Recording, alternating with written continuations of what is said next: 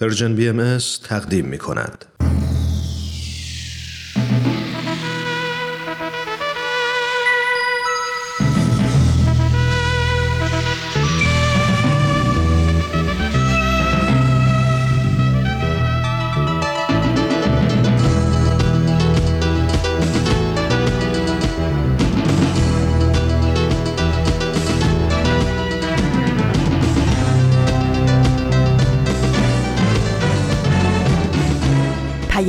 دوست. برنامه ای برای تفاهم و پیوند دلها.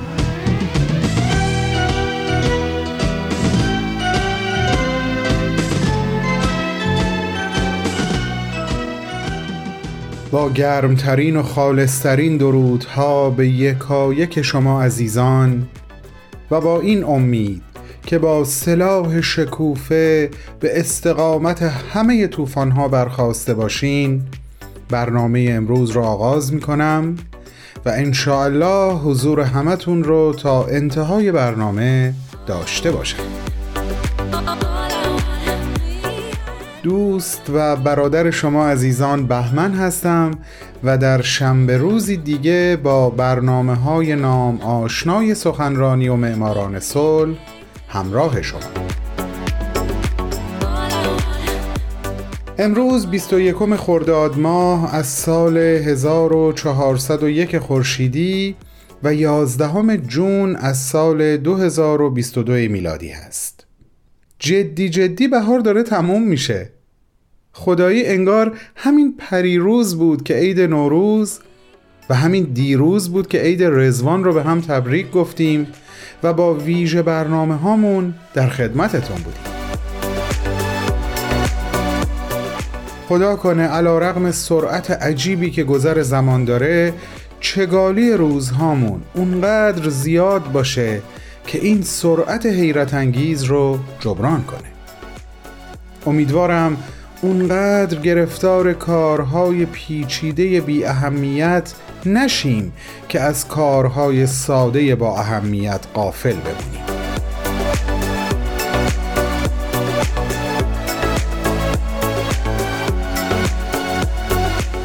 این عبارت رو برای اولین بار در یک کتاب تحت عنوان دریای عزیز خوندم. کتابی درباره شعر به قلم آتوسا صالحی. از همون لحظه درست مثل چیزی که روی سنگ بکنن در ذهن من حک شد. مخصوصا وقتی با طرح روحی و حلقه های مطالعه آشنا شدم و درک ساده و عمیق مفاهیم مهم رو تجربه کردم خیلی بیشتر یاد این عبارت افتادم و به درستیش پی بردم. هنوزم همینطوره. دوست دارم بیشتر راجع بهش باهاتون صحبت کنم. اما ادامه این صحبت رو به چند دقیقه دیگه موکول و در این لحظه ازتون دعوت می‌کنم شنونده برنامه سخنرانی باشین. بفرمایین خواهش می‌کنم.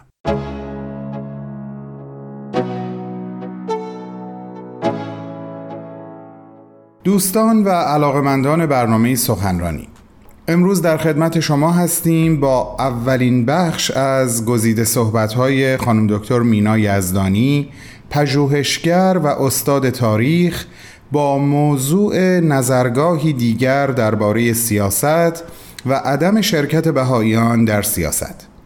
این سخنرانی در سیومین کنفرانس سالانه انجمن دوستداران فرهنگ ایرانی در سپتامبر 2020 ایراد شده. با هم گوش می‌کنیم.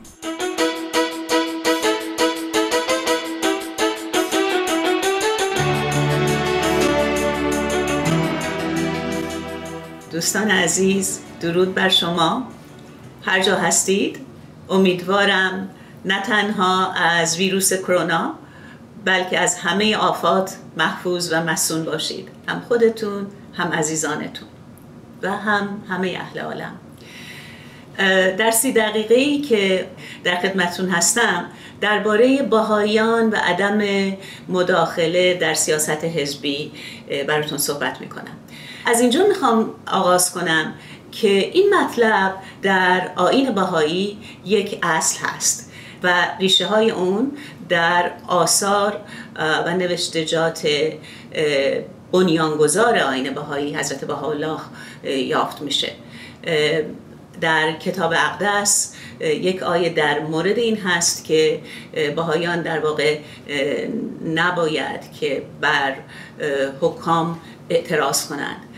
در لوح بشارات این مطلب آمده که بهایان در مملکت هر دولتی که ساکن بشن با اون دولت با صدق و صفا باید رفتار کنند. در انواع دیگر نوشتجات دیگر الله هم مطالبی در این زمینه هست. فکر می‌کنم همین یکی دو نمونه ای که خدمتتون گفتم کافی باشه برای اینکه متقاعد بشید که ریشه های این موضوع مهم و اساسی در آثارشون هست. به علاوه شواهد تاریخی داریم که در میان مؤمنین به الله در میان معاصرین ایشون حداقل در میان کسانی که خوب این آین را می شناختند این شناخت و آگاهی وجود داشته که بهاییان در سیاست حزبی دخالت نمی کنند و غیر بهایانی هم که در تماس قرار می گرفتن با صاحب امر یا با بهایان از این مطلب مطلع می شدن. یک مورد رو می‌خوام مثال بزنم از یک کشیش مسیحی که در ایام ادرنه حتی سالش رو می‌تونم دقیق بگم خدمتتون که سال 1868 میلادی. با الله برای حدود چهار ساعت درباره آین بهایی صحبت می‌کنه و بعد از اون ملاقات یه نامه مفصلی می نویسه در موردش. و از نکاتی که ذکر می‌کنه اینه که عدم مداخله در امور سیاسیه از اساس آینشان از, از اصول هست در آینشان و در میان بهایان معاصر با بهاءالله هم شواهدی از آگاهی کامل بر این مطلب داریم. در سال 1300 هجری قمری وقتی که تعداد زیادی از بهایان دستگیر میشن یکی از اونا که خیلی معروف بود به اینکه بسیار آدم سریحی هست و بنابراین بازجوهاش اونچه که او می‌گفت قبول می‌کردن چون می‌دونستند اهل این که در واقع موضوعی رو در لفافه بیان کنه نیست و خیلی سریح و رگو بود. میرزا رضای یزدی گفت که ما در امور سیاسی دخالت نمی کنیم از او پذیرفتند. یعنی بنابراین او هم خوب می‌دانست که چنین وضعی هست. هشت سال بعد در میان آشوب سیاسی که در ایران رواج داشت در 1308 حدود 1891 92 میلادی تعدادی از بهایان دوباره دستگیر میشن. اینجا باز هم ما در واقع سند تاریخی داریم که ملا علی اکبر عیادی یکی از باهایان شناخته شده ای که دستگیر شده بود میگه که ما اهل این نوع فعالیتی که شما دارید به خاطرش مردم رو دستگیر می‌کنیم یعنی فعالیت سیاسی ضد حکومتی نیستیم. و همسر ملا علی اکبر عیادی یک زندگی نامه خودنوشتی ازشون مونده که ایشون هم توضیح میده که وقتی گرفتند این تعداد بهایان رو و محاکمهشون کردند مطلع شدند که ما در امور سیاسی دخالتی نداریم. به نظرم این شواهد تاریخی هم برای اینکه این نکته رو اثبات بکنه که این موضوع از صدر امر بوده کافی است. آنچه که برای شما خواهم گفت امروز عمدتا بر اساس سه پیام از پیام های بیت درد اعظم هست. یکی پیام خیلی مفصلی که این موضوع عدم مداخله در سیاست حزبی رو کامل توضیح میدن درش. و در تاریخ دوازدهم اسفند 1391 مطابق بود با دوم مارچ 2013 صادر شد از بتونت اعظم و بعد دو تا پیام نزدیکتر به زمان ما. یکی 27 اپریل 2017 پیام کمتر شناخته شده هست در جواب به یکی از افراد باهایان و یکی هم اول دسامبر 2019 خطاب محافل ملی عالم. خوبیش به اینه که این مطالب الان به دلیل محبتی که اینترنت در واقع برای اهل عالم فراهم آورده کاملا قابل دسترسی هست و همه دوستان می‌تونن برن و برای خودشون آشنا بشن با این مطالب.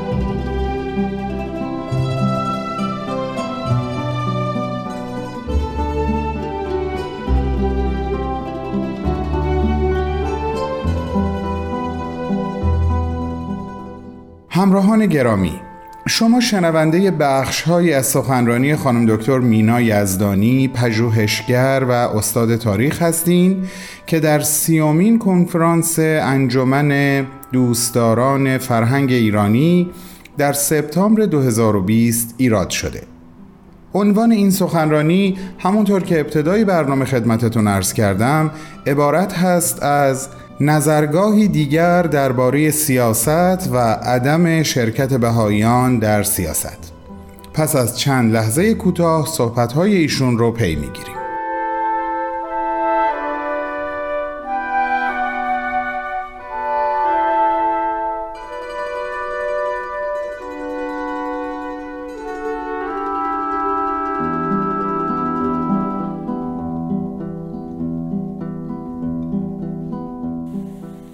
نکته دیگری رو که می‌خوام اینجا حتما ذکر کنم اینه که عدم مداخله در سیاست حزبی رو نباید تعبیر به آفیت طلبی بهایان کرد. صرف نگاه به تاریخ امر بهایی در کشور ایران از قرن 19 به بعد ما رو متوجه این مطلب می‌کنه که بهایان در راه اعتقاداتشون از جان، مال، زندگی آسوده امتیازات اجتماعی گذشتند و میگذرند. حتی در همین لحظاتی که ما داریم صحبت می‌کنیم این حقیقت آشکار هست. بنابراین بحث عافیت طلبی نیست. بحث حرکت در جهت تغییر اجتماعی به نحوی که مطابق و هماهنگ با کل اعتقادات بهایی باشه. یعنی یک نوعی از وحدت و عمل. عدم فعالیت در سیاست حزبی عدم دخالت در سیاست حزبی به این مربوط هست دیانت بهایی یک کل منسجمی هست که اجزای مختلفش با هم هماهنگ هستند. اعتقادات بهایی با نحوه عمل کرده بهاییان هماهنگ هست. و این دو اصلی که یکی اصل عدم مداخله در امور سیاسی و یکی اطاعت از حکومت رو نباید نگاه کرد به عنوان موانعی برای تغییر اجتماعی. درست برعکس این دو یک جنبه هایی از روی کرده مطروحه در آثار باهایی هستند. برای اونچه که باهایان اعمال درمان مؤثر می‌دونند و مواجهه با علل ریشه‌ای بیماری های اجتماعی. نگاهی که دیانت بهایی به موضوع سیاست داره البته کاملا مربوط هست به تعبیری که از تاریخ و سیرش داره. از نقطه نظر دیانت بهایی عالم انسانی از مراحل اولیه کودکی گذشته الان در آستانه بلوغه و داره به جایی می‌رسه که می‌تونه وحدت و یگانگی نوع بشر رو ادراک کنه کم کم و پیادش بکنه. حالا در این زمینه دو تا جریان مختلف متضاد رو بهایی ها در عالم می‌بینن. یکی جریان تخریبه که در جنبه های مختلف زندگی اجتماعی چه فردی و چه کلی تر اجتماعی تر ما شاهدش هستیم و یک جریان سازنده که نهایتا عالم رو به اون سمتی می‌بره که یگانگی نوع بشر رو بتونه جلوگر کنه در خودش و صلح عمومی رو مستقر کنه. حالا باهایی ها در واقع بر اون هستند که این اصل یگانگی نوع بشر که اساس اعتقادات بهایی هست. یعنی تعلیم محوری الله یگانگی نوع بشر هست یا وحدت عالم انسانی. این اصل تحققش مستلزم تغییر بنیادی در تار و پود ساختار اجتماعی در سراسر عالم هست. جامعه بهایی در صدت هست که یک الگویی رو برای رفتار و برای ساختارهای اداری منطبق با این اعتقاد به وحدت عالم انسانی فراهم بکنه که بتونه اصل وحدت بشر رو در خودش جلوگر بشه. این اصل وحدت بشر البته یک معتقدات زیربنایی دیگری هم رو داره که این الگوی رفتاری و ساختاری که جامعه بهایی می‌خواد حاصل بکنه ایجاد بکنه در صدد ایجاد کردنش در عالم در جوامع مختلف جوامع فقیر و غنی و همه هست.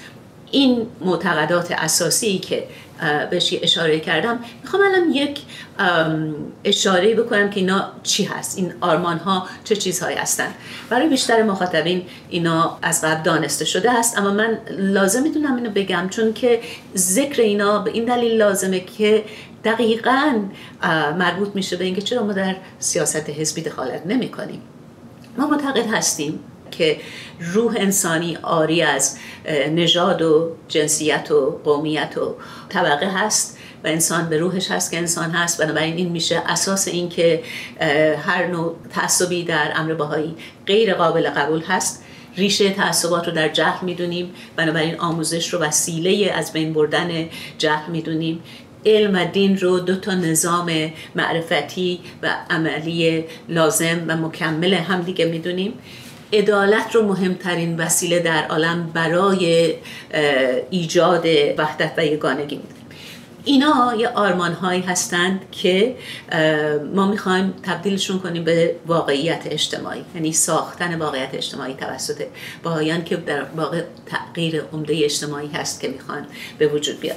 البته در فعالیت هایی که باهایی ها در این زمینه دارن می‌کنن در زمینه تغییر اجتماعی. اون جریانی که نهایتا به اینجا می‌رسه که تغییر بنیادین در تاریخ پود ساختمان اجتماع حاصل بکنه. البته با خیلی مسائلی الان مشغول روی روی هستند مثلا گرد آوردن آدمای از پیشینه های مختلف ایجاد محیطی که مشخصش جریان داشتن روح نیایش هست. محیطی که درش ذهنیت تفرق اندازی کلا کنار گذاشته بشه محیطی که درش مردان و زنان به فعالیت هایی که توانایی هاشون رو در زمینه های مختلف باربر بکنه. یک جامعه ای که جایی برای وجود روحانیونی که مدعی امتیاز و برتری برای خودشون هستند نباشه و یک جامعه که درش فضایی در خانواده ایجاد بشه که کودکان و نوجوانان با اندیشه من در مقابل دیگری ساختن یک دیگری بزرگ نشن در واقع دیگری در میان نبینند و یک جامعه ای که درش فرایند مشورتی اساس گرفتن تصمیمات باشه. این تصمیماتی که حاصل افکار و آراء متنوع هست.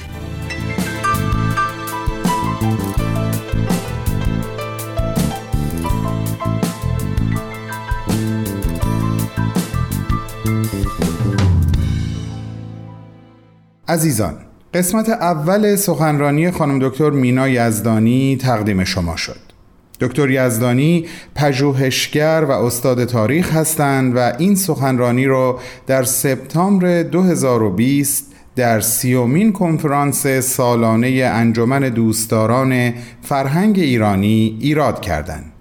عنوان سخنرانی این بود نظرگاهی دیگر درباره سیاست و عدم شرکت بهاییان در سیاست. از شما دعوت می کنم شنبه آینده ما را همراهی کنین برای شنیدن بخش دوم و پایانی صحبت ایشون. با بهترین آرزوها.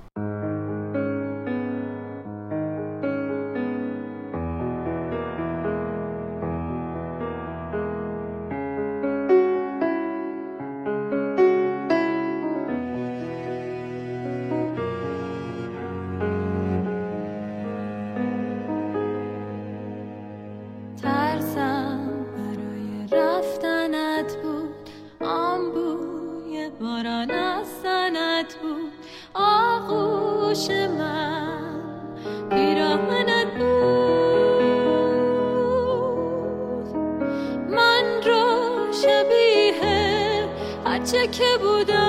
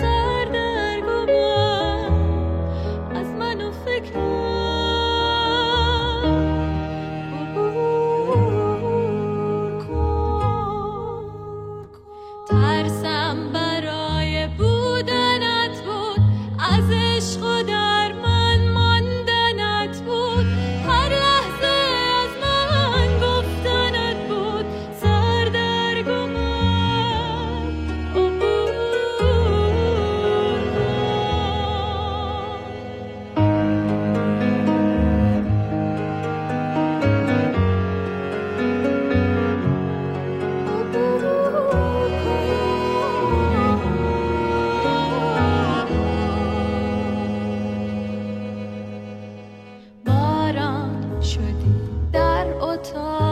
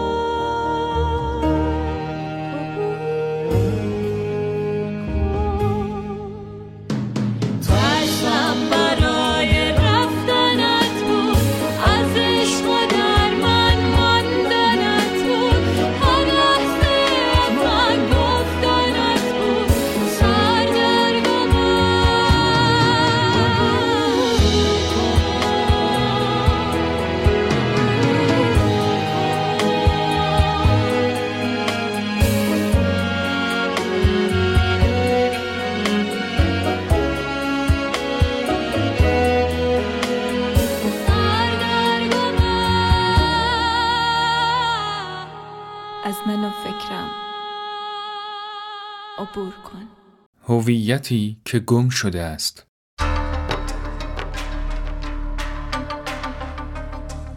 از همان روزی که پای شاهان و شاهزادگان قجری به فرنگ باز شد اجتماعی در همان دوره نیز با مسائلی همراه بود.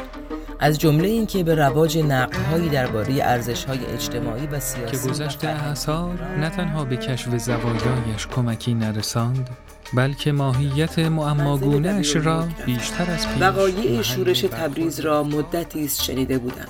چون از سرچشمه های مختلف بود درست باور نمی کردم و از دبیرالملک پرسیدم. قیمت نان هم تلقی کرد.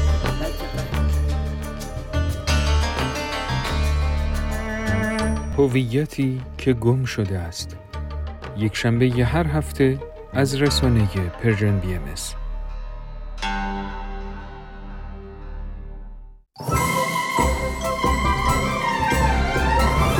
شما تو ماشین پادکست هفت گوش میدی؟ آها بیشتر به بخش گفتگو علاقه مندین دوست دارید اخبار رو با از این دنبال کنی؟ داری چی کار می‌کنی؟ داری اینا رو برای ما ایمیل می‌کنی؟ آخه کسی موقع رانندگی توی ماشین تکست میده؟ تو رو خدا این کارو نکن مراقب باش. پادکست هفت. هر جمعه رادیو پیام دوست. موقع گوش دادن به ما مراقب باش تصادف نکنی. داشتم براتون از انجام کارهای ساده با اهمیت در مقایسه با کارهای پیچیده بی اهمیت صحبت می‌کردم. گاهی ذهن ما وقتی با یک امر ساده روبرو میشه ممکنه گرفتار یک جور سوء تعبیر بشه. یعنی فکر کنه که چون این امر خیلی ساده هست پس اهمیت چندانی هم نداره.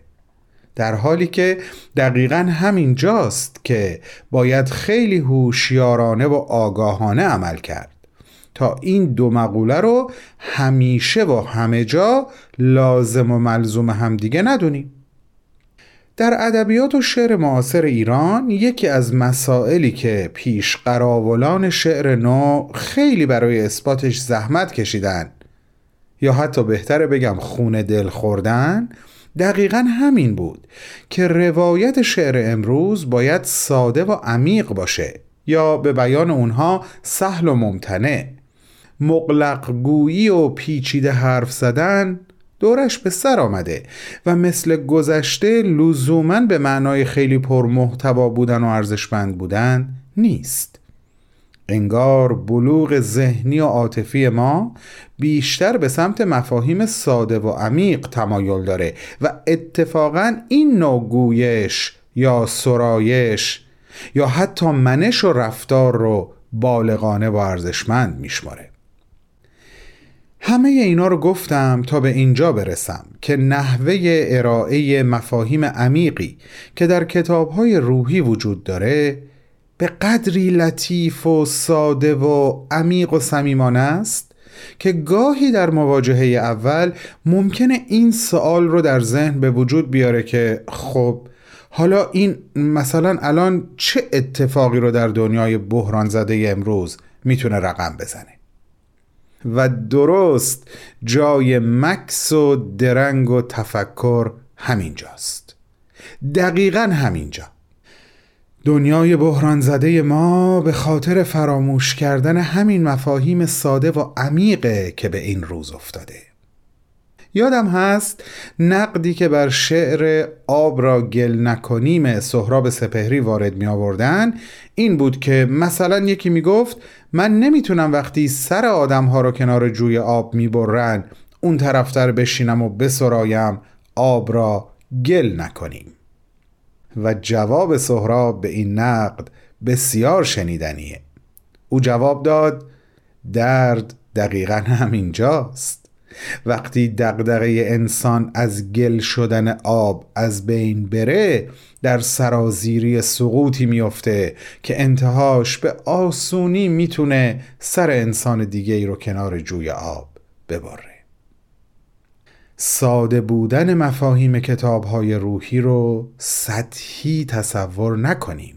چرا که همین مفاهیم ساده باید دوباره در جان و وجدان ما انسانها ریشه بکنن و به گل بشینن تا جهان دوباره روی صلح رو ببینه. ممنونم که به حرفای دل من گوش کردید امیدم این هست که دست کم بخشی از حرفهای دل خودتون رو همین میون پیدا کرده باشید حالا این شما و این باز پخش یک قسمت دیگه از برنامه معماران صلح.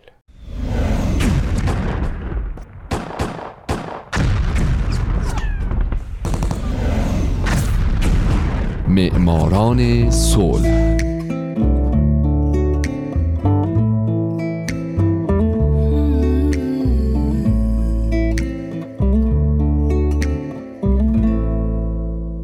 اینجا رادیو پیام دوسته و این 67 مین قسمت از معماران صلح. با من همراه باشید.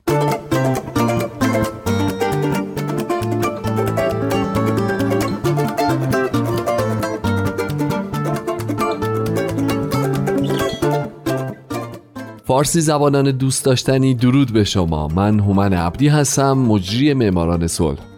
من در این برنامه به زنان و مردان و سازمان ها و مؤسساتی می‌پردازم که موفق به دریافت نوبل صلح شدن. کسانی که یا دغدغه صلح دغدغه همیشگیشون بوده یا اگرم نبوده در یک بزنگاه تاریخی کاری رو که باید انجام دادن و باعث شدن ما الان تو دنیای امتری زندگی کنیم.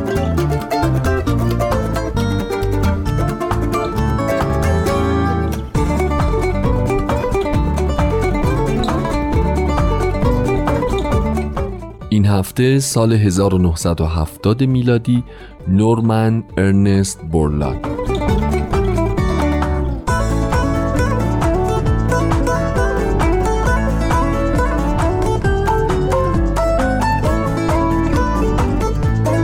نورمن ارنست بورلاگ در 25 March 1914 در آمریکا متولد شد و در 12 سپتامبر 2009 در همین کشور درگذشت. از او به عنوان شناس، بشردوست، پدر انقلاب سبز، بزرگترین سخنگوی کشاورزی و مردی که زندگی یک میلیارد نفر رو نجات داد یاد می‌کنن. همچنین نورمن یکی از هفت کسیه که در طول تاریخ هم موفق شدن جایزه نوبل صلح رو ببرن هم نشان افتخار آزادی ریاست جمهوری رو و هم مدال طلای کنگره. کمیته نروژی نوبل هم به خاطر فعالیت های نورمن در زمینه کشاورزی به خصوص در آسیا و آمریکای لاتین متقاعد شد که جایزه 1970 رو به او اهدا بکنه.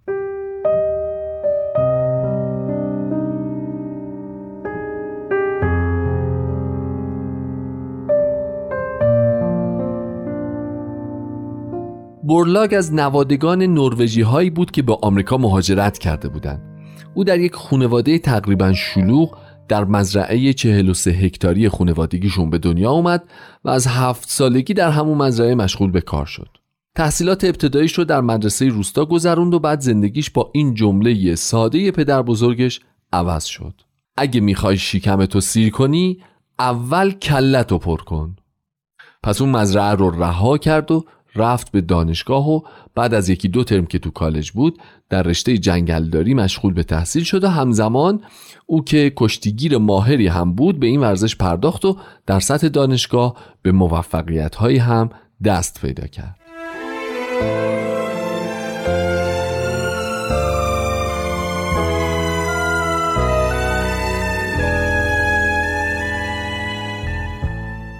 نورمن برای تأمین هزینه های تحصیلش مجبور بود هر از چندی درس رو ول کنه و کار کنه کارهایی مثل رهبری سپاه مردمی حفاظت از محیط زیست یا همکاری با سازمان جنگلداری ایالات متحده و کارهایی که مربوط به حمایت از حیات وحش و حمایت از بیکاران می‌شد. او در خاطراتش تعریف می‌کنه که با بسیاری از افراد کار کرده که از گرسنگی در حال مرگ بودن و این به قول خودش زخمهایی رو بر وجودش وارد کرد. اما یه اتفاق باعث شد جرقه در ذهنش زده بشه و تو راهی بیفته که نتیجهش دریافت جایزه نوبل صلح بود.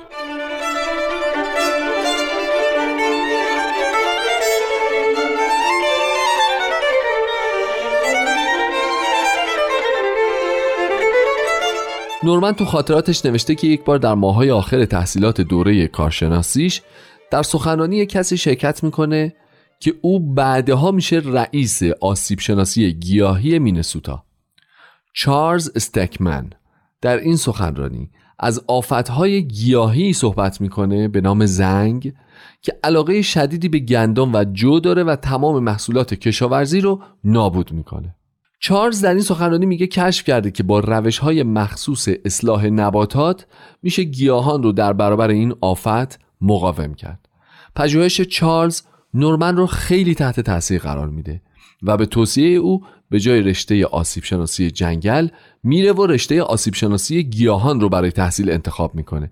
و زیر نظر استکمن لیسانس و دکترای خودش رو در این رشته دریافت می‌کنه.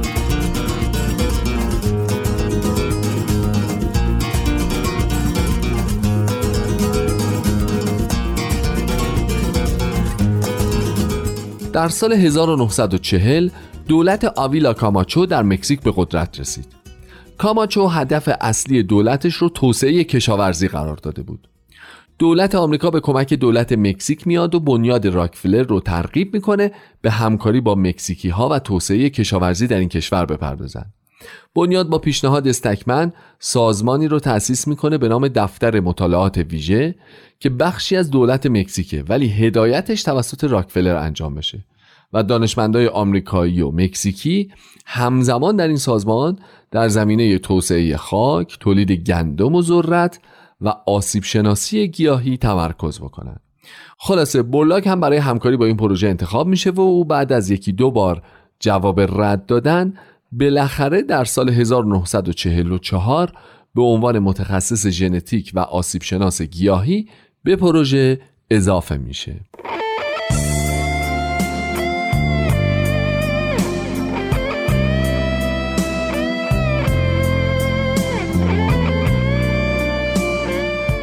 دو سال بعد از این در سال 1946 ارنست نورمن بورلاگ برنده جایزه نوبل صلح سال 1970 شد مدیر برنامه اصلاح گندم در البتون مکزیک. بورلاگ 16 سال در این پست به کار مشغول میشه و شاید بشه گفت این 16 سال از زندگیش به نوعی پرسمرترین دوران زندگیش بوده. چرا که در همین زمانه که او روشی رو در اصلاح گندم ابدا می‌کنه به نام اصلاح رفت و برگشتی که در این روش میشه در طول یک سال عملیات اصلاح گندم رو دو بار انجام داد و در نتیجه میشه دو نسل از یک گیاه رو در طی همین زمان به دست آورد. این روش برلاک هنوز که هنوزه در جهان مورد استفاده قرار می‌گیره. کار دیگه ای که او می‌کنه روش لاین های چنگانه بود که سبب شد مقاومت گندم در برابر بیماری های گیاهی افزایش پیدا بکنه. یا کار دیگه بولاک در مکزیک تولید انواع گندم های پاکوتا بود که کلوفتر از گندم های معمولی هن قوی ترن ساقه هاشون به راحتی نمیخوابن و از کودپذیری بالاتری هم برخوردارن. یه جا خوندم که تا سال 1963 95 درصد گندم های مورد استفاده تو مکزیک از انواع گندم های پاکوتاه بلاک بودن و در این سال تولید گندم مکزیک 6 برابر تولید سال 1944 یعنی سال ورود بلاک به مکزیک بوده و این کشور در زمینه تولید گندم خودکفا میشه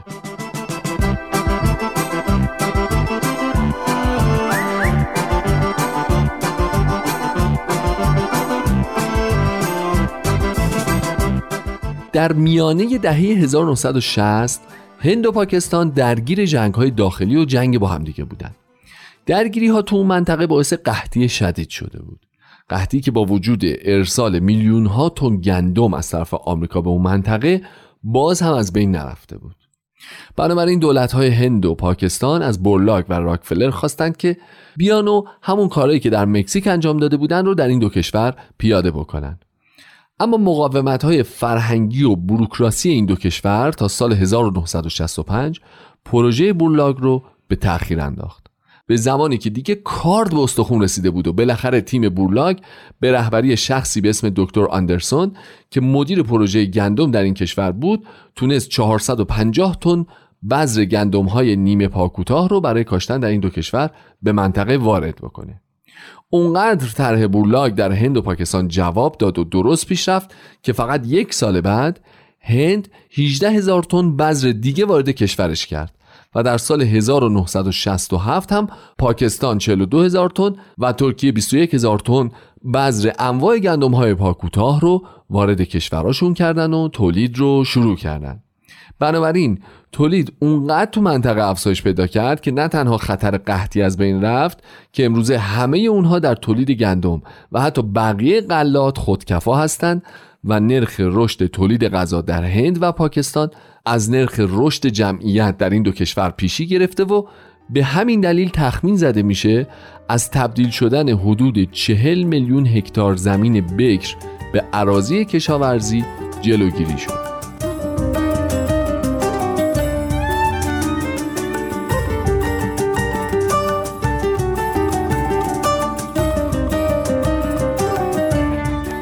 خب وقتی کسی باشه که یه همچین انقلاب عظیمی در کشاورزی جهان به وجود بیاره و باعث بشه یک میلیارد نفر از گرسنگی در جهان نمیرن جهان کمترین کاری که می‌تونه براش بکنه اینی که به او جایزه نوبل صلح رو اهدا بکنه.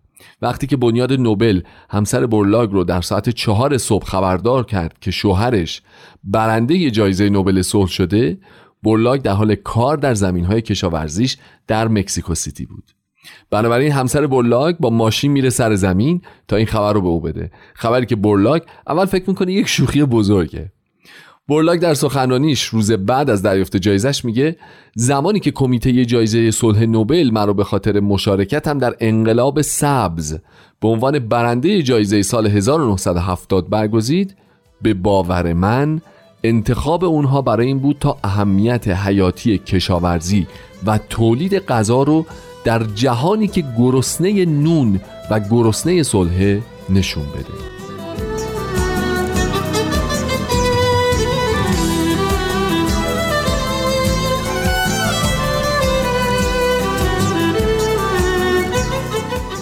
خب دوستای نازنین از اونجایی که وقت برنامه این هفته معماران صلح تموم شده دیگه لازم نیست که بهتون بگم یه همچین آدمی یکی از ده ها جایزه که گرفته جایزه نوبل صلح بوده. از او دهها دانشگاه و مؤسسه و شهر و کشور و دولت تقدیر کردن و بهش جایزه های مختلفی رو دادن. جوایزی که من هومن عبدی که امیدوار شمایی که الان برنامهش رو شنیدین در آینده یکی از برندگان نوبل صلح باشین اگه یکیشو می‌گرفت کلاش رو همچین پرت می‌کرد هوا که حالا حالا ها نیاد زمین.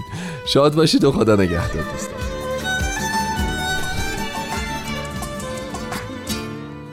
گفتی به ناز بیش مرنجان مرا برو. آن گفتنت که بیش مرنجانم آرزوست. آن دف گفتنت که برو شه به خانه نیست. آن ناز و باز تندیه دربانم آرزوست. زین همراهانه سوست ناصر دلم گرفت. شیر خدا و رستم دستانم آرزوست. زین خلق پرشکایت گریان شدم ملول. آن های و بوی و نعره مستانم آرزوست.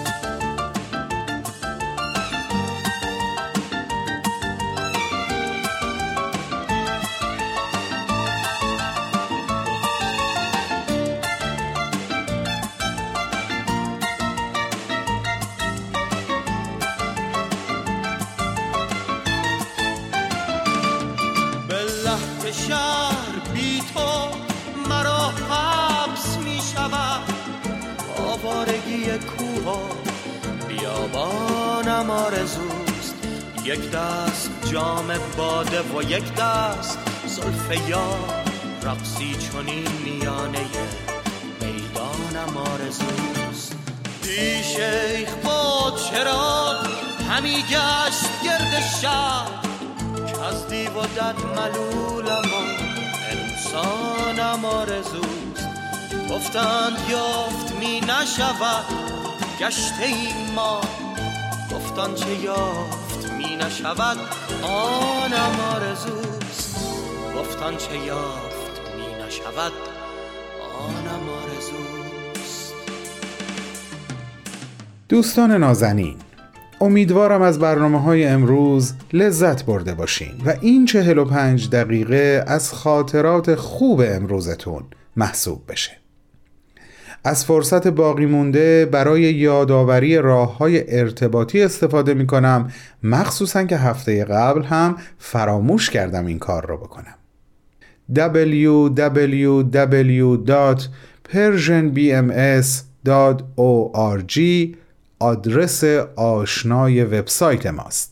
همونطور که می‌دونین با ثبت نام در این وبسایت شما هر ماه یک خبرنامه از طرف همکاران من از طریق ایمیل دریافت خواهید کرد اپ Persian BMS را اگر روی گوشی هاتون نصب بکنین به همه برنامه های ما به طور 24 ساعته دسترسی خواهید داشت جستجوی Persian BMS رو در یکی از پلتفرم های اینستاگرام، فیسبوک، پادکست، تلگرام یا ساند فراموش نکنید. شماره تلفن مستقیم ما هست. 001 703 671 88 88 و شماره واتساپ ما 001 240 560 24 14 برای افکار و عواطفتون درک و دریافت هرچه بیشتر مفاهیم ساده و عمیق رو آرزو می کنم و تا شنبه هفته آینده همگی شما عزیزانم رو به خالقی میسپارم که از ما به ما مهربان داره خدا حافظ